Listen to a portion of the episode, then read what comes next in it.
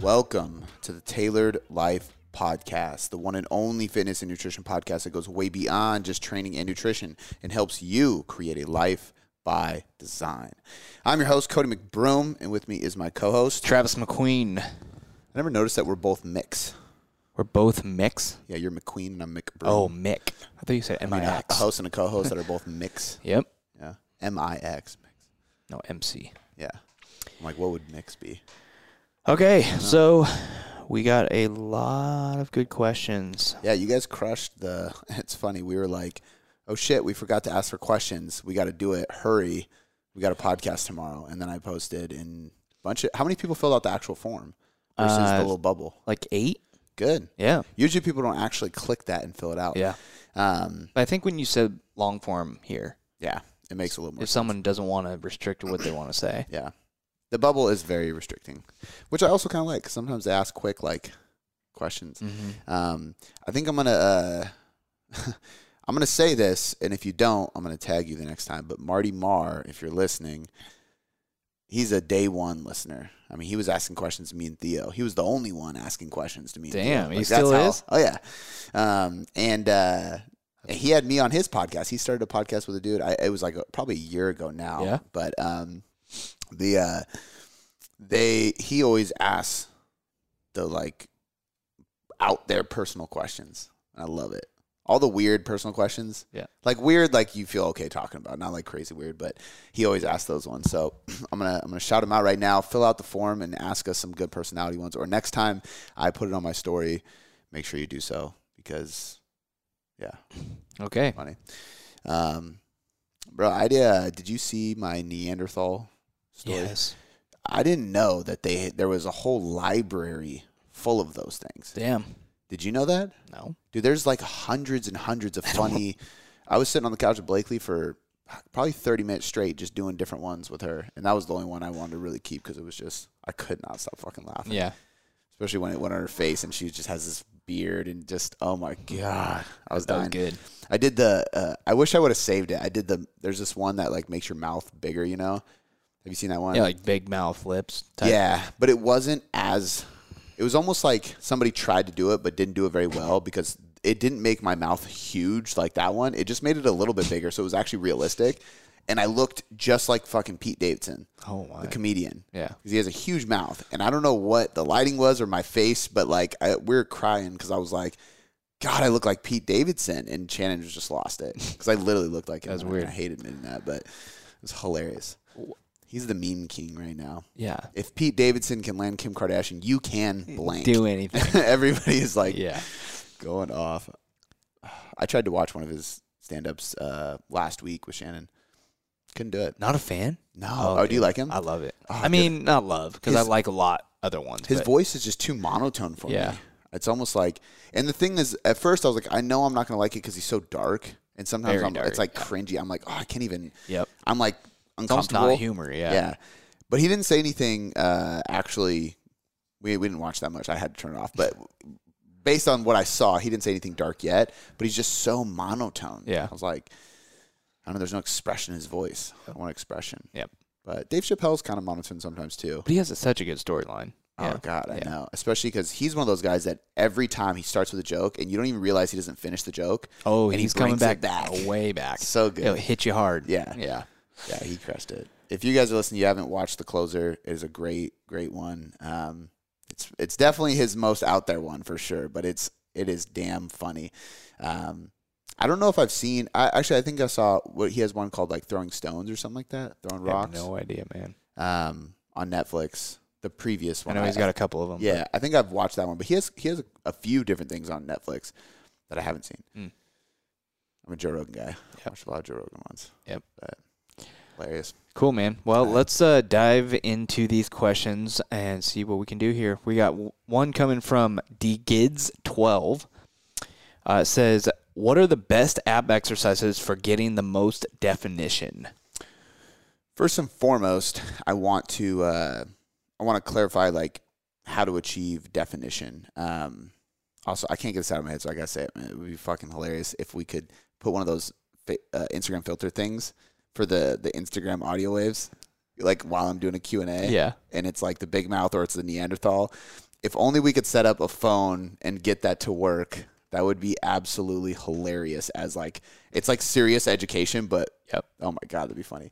Um, all right. Anyway, ab definition. So uh, rule number one, principle number one for seeing definition in your abs is that uh, the whole quote unquote abs are built in the kitchen. You know, people always say that, which is not true. Uh, abs are definitely built in the gym. They are built in the gym, but they are revealed from the kitchen. And what I mean by that is if you don't lose fat, you are not going to see your abs. I don't care how great your ab exercises are. You will not be able to see a full six pack if you don't lose enough body fat to see a full six pack.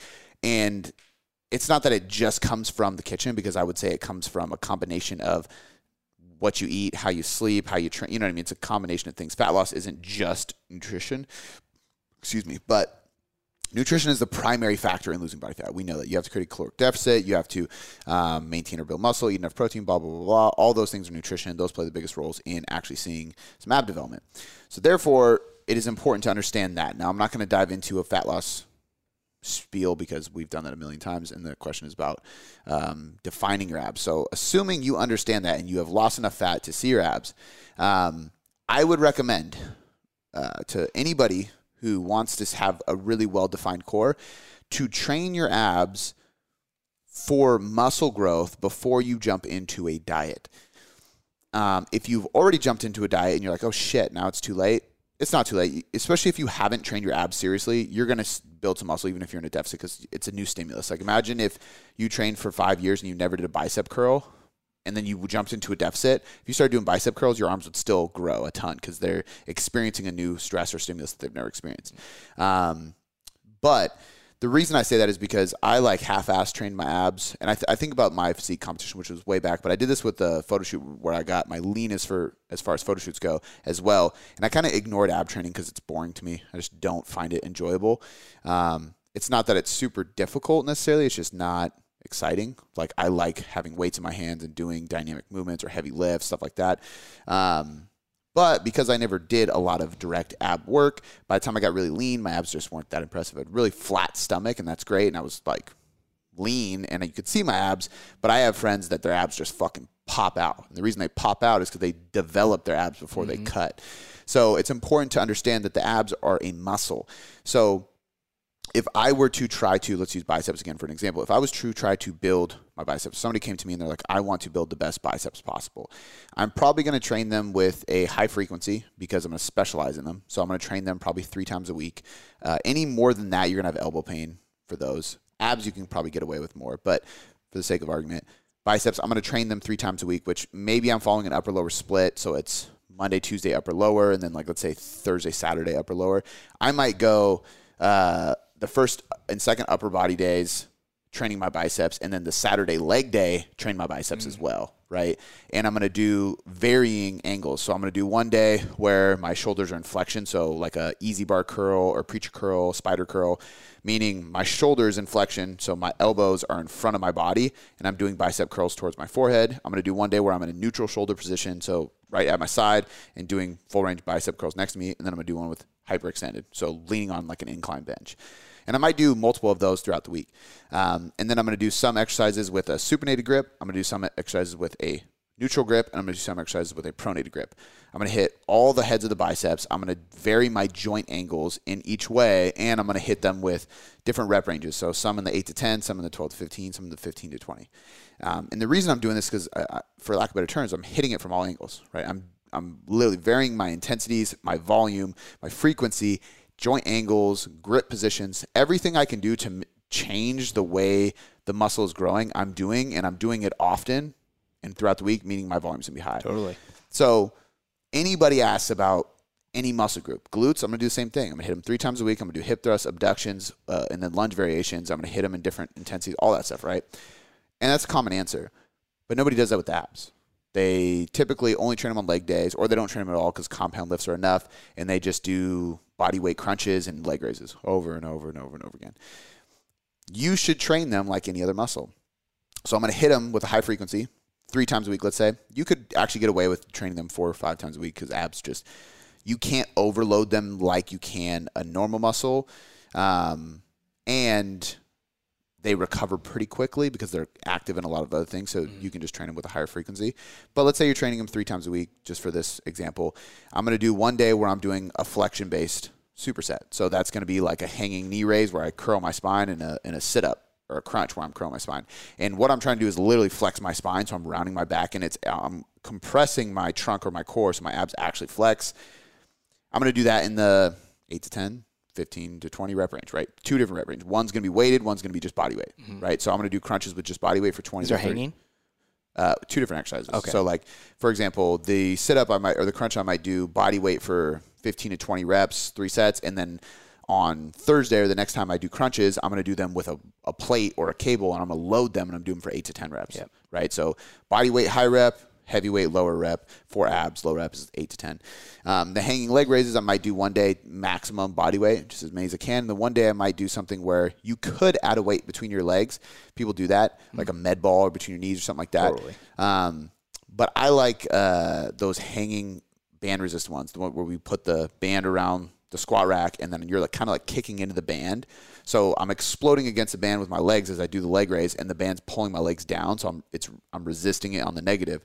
That's still technically some kind of load, Yeah. just band load. Um, Resistance. so I'm doing that twice a week. And then I'm going to add some kind of plank variation, which is like a stability. It's an anti extension. So this is where it starts to change. We do those flexion based exercises are really, really great for stimulating the muscle, for contracting the muscle, just like a bicep curl, right? You want to do that because that's literally flexing the elbow and contracting the muscle. I'm going to do that with my abs. But I also want to do anti movements. So anti extension, anti lateral rotation, and anti rotation, trunk rotation.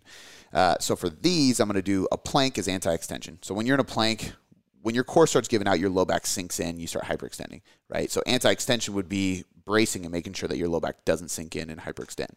So I'm going to do a plank variation, maybe a weighted plank, a timed plank, a seesaw plank. So I'm like moving my legs, a plank on a Swiss ball. There's a million different variations to do it.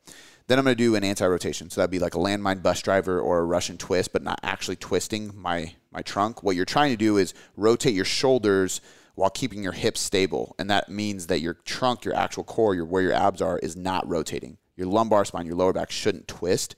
You're you're resisting that rotation, and that's developing your abs. Um, and now we're developing not just our six pack, which the sit-ups and the hanging leg raises are best for, but we're we're building our obliques, our intercostals, everything around our trunk, or even our lower back. Then I'm going to do an anti-lateral flexion exercise, and this is going to be um, anti-lateral flexion or anti-lateral rotation. Some people call it different things, but it's like a single arm farmer's carry.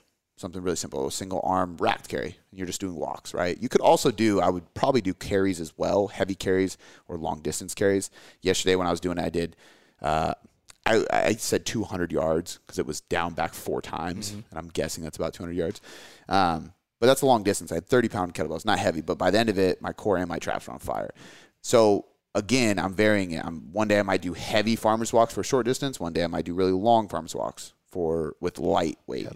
Um, the anti stuff again weighted for less time if it's a plank or non-weighted for a longer period of time so we're just really like literally changing for bracing and stuff like that it's usually distance or time.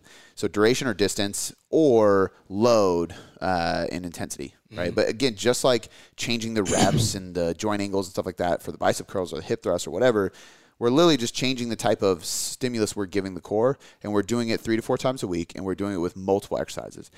If somebody is purely focused on I want to build just my six pack, that's all I care about, just hypertrophy of the core, I'm probably going to say do a, a crunch variation, a hanging leg raise variation, or an ab wheel variation. So you could superset a um, a crunch and an ab wheel, and then you could superset like a heavy weighted sit up and a hang leg raise the next day, and you could just literally rotate those throughout the week four to five times. Um, but if you want to develop your core and try to build the strength of your entire trunk, which I always recommend. I call it like body armor training. Like if if you just have a six pack, it might look great, but like this is probably not going to happen. But if Yeah, somebody ran up to you and fucking just tried to punch you right in the ribs or punch you in the kidney, you would have some muscle laying over your core that would be able to take that punch a little bit easier. You'd be able to fight back. Yeah. Whereas somebody who didn't have that would just be crippled. Yep. Especially to a kidney punch. It's Yep. just if you've ever been hit in the kidney, it's not Have. not pleasant. Yes. Um, now, the other thing with that too is if you throw a two, three hundred pound bar on your back and try to squat, there is a factor of strength and stability in your trunk that needs to be able to brace. So if you can't brace properly, your low back is going to give out. Your legs might be strong enough to lift that 300 pounds, but if your back's not strong enough to hold it and be stable with it on its on top of your spine, you're going to have low back issues. And that's another reason why not just doing sit ups is important, like throwing in the functional stuff like bird dogs and side planks and anti rotation stuff and dead bugs and these all these plank variations and carries. Those things kind of layer you with the strength and stability needed to do those heavy lifts and they build some muscle. But like to kind of wrap this up, I always recommend a well rounded approach because whatever you're doing in your training, you're also doing other things that require strong trunk or core. But when it comes to like bodybuilding and just developing your six pack, I don't think there's anything better than crunches, hanging leg raises, and the ab wheel. Those are like typically the best ones. Totally. The one I like the most for at least for a warm up is the Pallof press. Yeah, yeah, Yeah. and that's is that the yeah, Yeah. exactly. And there's a bunch of variations of it. I'll do for like, anti rotation? yeah. Yeah. so that's anti-rotation exercise. I'll do standing, staggered, half kneeling, tall kneeling. Uh, I like Pallof press, stir the pot. Yeah. Only because that stimu- like that's the one you feel the burn the most. So when we talk about like hypertrophy of abs, I would say that's probably the best Pallof press variation. Totally. But those are things I put before deadlifts or squats because some anti-rotation is, is helpful before you get into a squat from a stability and a hip internal external rotation perspective. Um, so you could do a side plank, side plank plus reach or row as well. Um, but I like the Pallof press well. It's easy to set up and it's just it, yeah, it feels good. And it's very like clear what you're trying to do. Stand here, press forward, do not let it twist you. Yep. It's very, very basic and Yep. you can feel it. It's like it's a good one. Love it. Um, yeah. Cool. All right, we will move on to the next question. It comes from Nikki O'Day. It says, Any info you have in regards to altering workout routines or nutrition around menstrual cycle? This is one where like I'll just be completely honest. Uh, This uh, this is not my expertise, uh, and I'm fine admitting that. Um, hence, this is why we also have multiple coaches on the team. That that's what they do. Um, they work with individuals who might be having menstrual or hormonal issues that are females. Like that's just what they do. Obviously, they're females if they're having menstrual issues, but point being, uh, this isn't and has never been my forte for a couple reasons. Number one, uh, because I'm not a female, so it's just it wasn't something that like really piqued my interest a ton. Obviously, it's not something I've wanted to dig into and really understand the research with. Whereas, like I have some coaches on the team that went through their own menstrual issues or hormonal issues, and it made them want to dig dig into a ton of research because Yeah. that's what they want to learn about. Like the reason I love reverse dieting so much, I'm so passionate about metabolic adaptation reverse dieting, is because that's what drove me to become a nutrition coach. I literally did a bodybuilding show, gained a bunch of weight afterwards, lost all the results, and I was like, what the fuck just happened? And I started researching and I found metabolic damage at the time. And then that led me to reverse dieting. And I just started going down this rabbit hole of Layne Norton and Eric Helms until I could figure out how to rework my nutrition because I didn't have a coach anymore.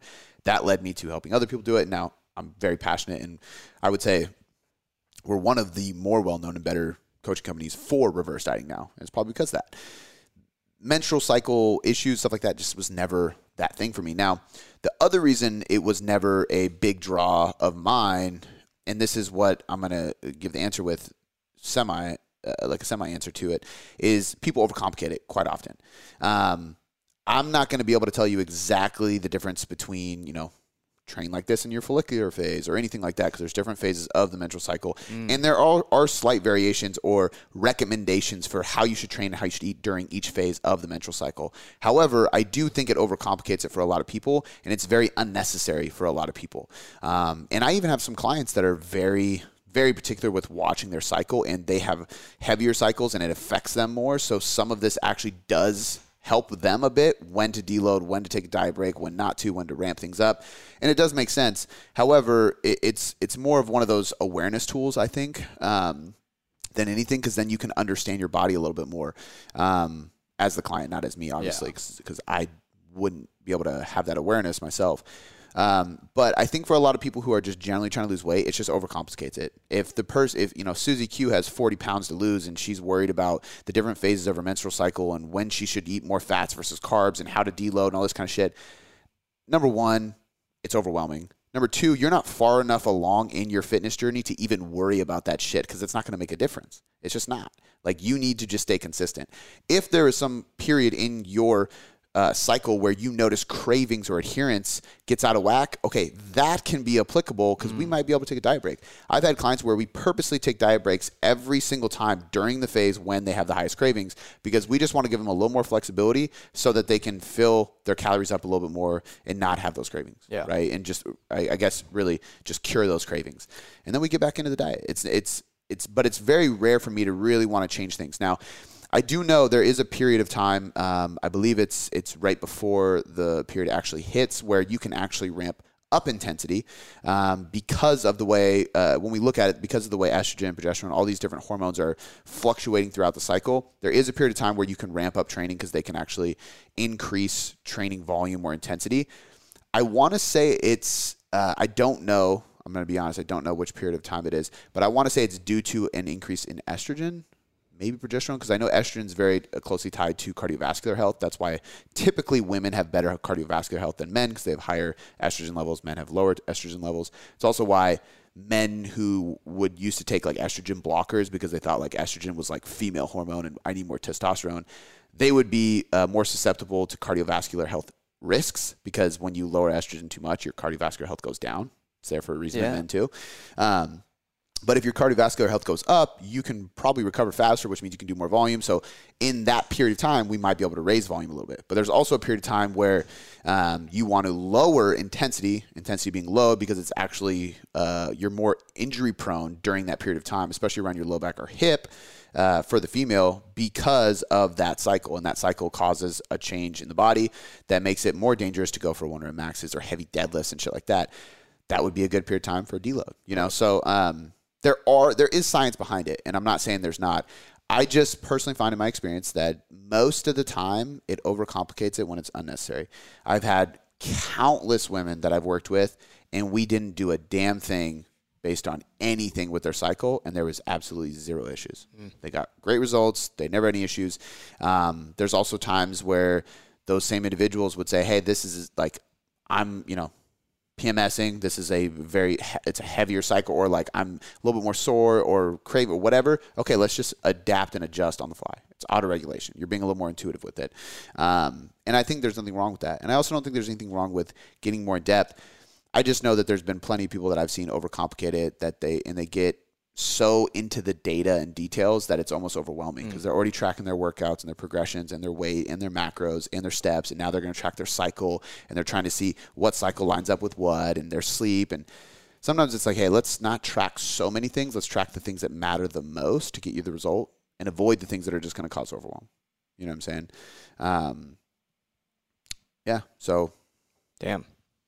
I don't have any direct answer for it, obviously, but um, those are just my general thoughts. I think that it's it's you know, and there's people will spin it like for example, like this this is what spun off into seed cycling, and that was a fad for a long time. And seed cycling is purely pseudoscience. There's absolutely zero evidence to prove any of it is factual whatsoever, and it's to me, if you understand the science of of nu- nutrition and hormone stuff, it's kind of common sense these women who weren't dieting or doing anything would seed cycle and all of a sudden they fix their period, it fixed their menstrual cycle, it fixed their hormones, and they're all like, oh, it's the seeds and it's the way you cycle these seeds. And I'm sitting here going, okay, first of all, what scientists decided how to cycle those properly? Because there's a bunch of different seeds and nuts that they cycle through. But what makes that seed come on day 13 and that one come on 14 and all this? Like, who who decided that? And the other thing is, what were your what was your diet like before? Because if you were not paying attention to your diet, I can almost guarantee these people were not getting healthy fats in their diet. If you're not getting healthy fats in your diet, guess what? You're going to have worse off hormones. Fats, the main role of a fat source is to improve your hormones. So if you're not eating enough fat, or if you're only eating poor quality fat, you're not going to have any uh, you're, you're not going to have the best hormonal balance possible right and then we introduce all these different seeds which guess what increases your calories so if you were under eating, is this like a sunflower seed? Like I don't. I'm, I'm not uh, I mean, familiar with it. so there's a whole bunch of different seeds sunflower seeds walnut like seeds and nuts and different kinds of seeds Oh. um, and there's a process of like day by day you cycle through these different types of seeds and you eat them but fats are the most calorically dense food we know that so if these women are under eating and their hormones are shot because they're under eating and then they start eating a bunch of nuts their calories go way up guess what yeah Yep. guess what happens when your calories go up after under eating your hormones get better and your health improves guess what happens if you're on a low fat diet or a poor fat diet and you introduce a bunch of fats your hormones go up and your your health goes up. You know, so to me, it's like I don't know. Mm. And they're just getting they're just getting that source through those seeds. Exactly. Interesting. Yeah. It's just like people go, "Oh, paleo helped me lose a bunch of weight," and I'm like, "No, you just stopped eating this, this, this, and this, and it dropped your calories a ton. You lost a bunch of weight because you couldn't figure out what else to eat." Because you don't have any knowledge of nutrition, which is fine. You lost weight, that's the goal. But understand it's because your calories were lower, not because you did paleo. You know, it's the same exact thing. It's not because you cycled these seeds neurotically. It's because you started eating the healthy fat sources. You know, saturated fat in- increases testosterone levels. So for Dude, I- guys that never eat saturated fats and they start eating saturated fats, their testosterone goes up. Yeah. That's how it is. I love. I saw a uh, quote the other day. It's like, if you have to name your diet, um, it probably isn't real or something. I, I, Is it my quote? I don't know what. If if not, then somebody stole it from me because I have a post that says that. It literally says. I uh, mean, is it your quote? I literally made it up, but I mean, yeah. It was. A, I, I had that. I've reposted that multiple times though. Oh. I said that a long time ago in one of those white background black text. Yeah. and it was uh, basically if your diet. I think it was if your diet has a name, it's not the right diet to Yeah. follow or something Yeah. like that. It's true. It's like Seed cycling. yeah, exactly. you know, paleo, keto. I Yeah. mean, even okay, yes, macros. People would call that a name, but I don't call like macros to me isn't a diet. Macros are a tool. Yeah. You know, Totally. And I think that's what my caption was talking about. Is like macros. You don't follow a macros diet. You just have a diet and you use macros There's as a a hundred macro diets. Yeah, exactly. And it, in intermittent fasting, keto, paleo, all those things work better if you use macros while doing it. Totally. So Cool. All right, let's move on from that one. Um, next one comes from Stacy Smith. It says alcohol. That is my question. Alcohol. Why does it have to be so many calories? I just want to enjoy it without guilt. that is my question. Um, you know, unfortunately, it just is. I'm sorry. It's uh, I don't really know how to answer that question. I'm with you. Uh, somebody asked me if I could if I could make any uh, any food uh, zero calories, what would it be? And I said it's not a food, but my first choice would be alcohol. Yeah. You know, not to sound like alcoholic, but I would love to be able to have a drink and not add a bunch of calories. yeah. Um, yeah, uh, ethanol is seven calories per gram. Ethanol is the nutrient form of alcohol, so that's where the calories come from. Unless you're drinking something like a margarita, which has a bunch of sugar and shit in it too. Yep. Um, I was I was cracking up. Uh, Carrie and Shannon were talking about. She was over at our house this weekend. They were talking about like uh, there's this sh- sugar-free wine that you can get now, and I'm like, that's impossible. Grapes have sugar. Well, it's probably not made out of grapes. How the fuck do you make it? Crystal Light, I mean, how do you make, Crystal Light, and fucking alcohol. dude? What was the? the oh my god, it's saw it. Wine is fermented fruit. I know, but listen, I uh, heard on Ed Mylett's podcast. I don't know why. Uh, I'm just I'm super confused about this. He it's called Just Eggs. Have you heard of it? It's a uh, plant-based egg. I don't doubt it. It's like Impossible Burger. That's what I'm. Yeah, I don't know, man. He, I mean, he. it's artificially created. Yeah, It's literally made in a machine. interesting. Just like And it says ha- it gives you like more protein and more uh, saturated fats, or uns- I don't know, but yeah, but the saturated fats inside of eggs are good for you. So is the Yeah, cholesterol. And that's what's know, crazy man. is people try to avoid. Like, you "Oh, should look it up. Don't eat it because of the high cholesterol. It's like no, cholesterol converts into vitamin D and testosterone. You need it Yeah. to be a man. Literally, that's what testosterone To be a does. man, you need eggs. it makes you a it, Yeah, testosterone makes you a man. yeah, Um, I mean, obviously, there's other sources of cholesterol that you can eat, but like yeah. That, the yolks are so good for you, you know. Yeah, but wild. and same with the Impossible Burger. That's it's artificially created. It's a bunch Yeah. of fake things that they put together to. So what what I was saying is the sugar-free wine. It, it's possible. yeah, I guess. I mean, But- is it wine? now. Anything's possible now. They have 3D printers that just pop out things now. I still don't understand that. I'm just I mean, they're they uh, what did they print my they bu- my brother? they mutated a not mutated. Um, is that what Cloned? it's called? Cloned. yeah, Uh, a gorilla or a monkey or something in China. with a printer. I don't think it was for the printer. I don't know Oh. how they did it, Oh, but they definitely did it. I read this article on it in like New York Times. anyway, So we're next. yeah, But I don't I don't understand how 3D printers work. But they're a thing. yeah. They just you want a shoe? Cool, here. it just they just print it out. All right. Anyway, What is, I mean, alcohol is the, about the question. yeah. Uh, yeah, it's calories, sorry. Yeah. we're with you. Yeah. Is it Stacy? yep. Yeah, we're with you, Stacy. Unfortunately, it's it's calories. Why does it have to be so many? She said, All right. I, there's really no answer I can give you on that Yeah. one, but I'm with you. I, That's I funny. appreciate. She's the probably question. laughing when she wrote it. Yeah, I respect the question. I appreciate it. Let's do All one right. more. Cool. Next question is uh, from Lester. It says, I'm from Colorado and lived in Montana for my entire life. I've noticed when I've lived in closer cities to sea level, uh, including Seattle or Minneapolis, my weight goes up a bit and I have a hard time maintaining my previous weight. When I visit my hometown in a, in a week's time, my weight drops back down to what it was previously. Do you think altitude affects your basic metabolic metabolic rate, or do I need do I need less calories at lower altitudes? Oh God, this is going to be a little over my head. First of all, Great question. this is this, and this is a dumb question. Is there a Minneapolis and an Indianapolis? yeah, in Minneapolis. I'm not gonna say that. That's that's weird to. Yeah, Minneapolis is a city in Minnesota, and Indianapolis is a state? No, Indiana's a state. yes, Indianapolis is in Indiana. Minneapolis is in Minnesota. That's so weird. Oh, we're gonna get tortured for that one. yeah, Not, but that's not big geographic, guys. yeah, that's that's weird to me. That's like having Seattle and Beattle. no, it's not. It is in two different places. Sure. Okay. I mean, it kind of. Anyway, um, okay. So first of all, I don't know. I don't know for sure. Uh, we might have to cruise through this one and answer another one, but Yeah. th- it's a really, really good question. Um, my guess would be a few things. Number one, I'd have to ask some questions on like how long were you visiting? Because when you travel, uh, but he says he notices when he's over there, over here. So it sounds like it's happened to him many times. Okay. You know, if I travel somewhere and I come back, I'm gonna see weight fluctuations, right? But usually it's like I gain some weight around travel because water retention happens when you're out of your sleep patterns, when digestion's off, which happens a lot with travel, and when you're uh, when you increase altitude in a plane. When you on a plane, you retain water. It happens often, but usually it drops back down, right? Not like I weigh more in Seattle and I weigh less when I live in Minneapolis. Like that's pretty weird Yeah. uh, if your basal metabolic rate does change, and it's not so the only thing it could be outside of that in my opinion would be if when you move and you change time zones it fucks with your body clock I mean, he's asking about altitude. You know that, right? yes Okay. Okay. but when you go from minneapolis to seattle time zone change Okay. right Same altitude. minneapolis and seattle are Correct.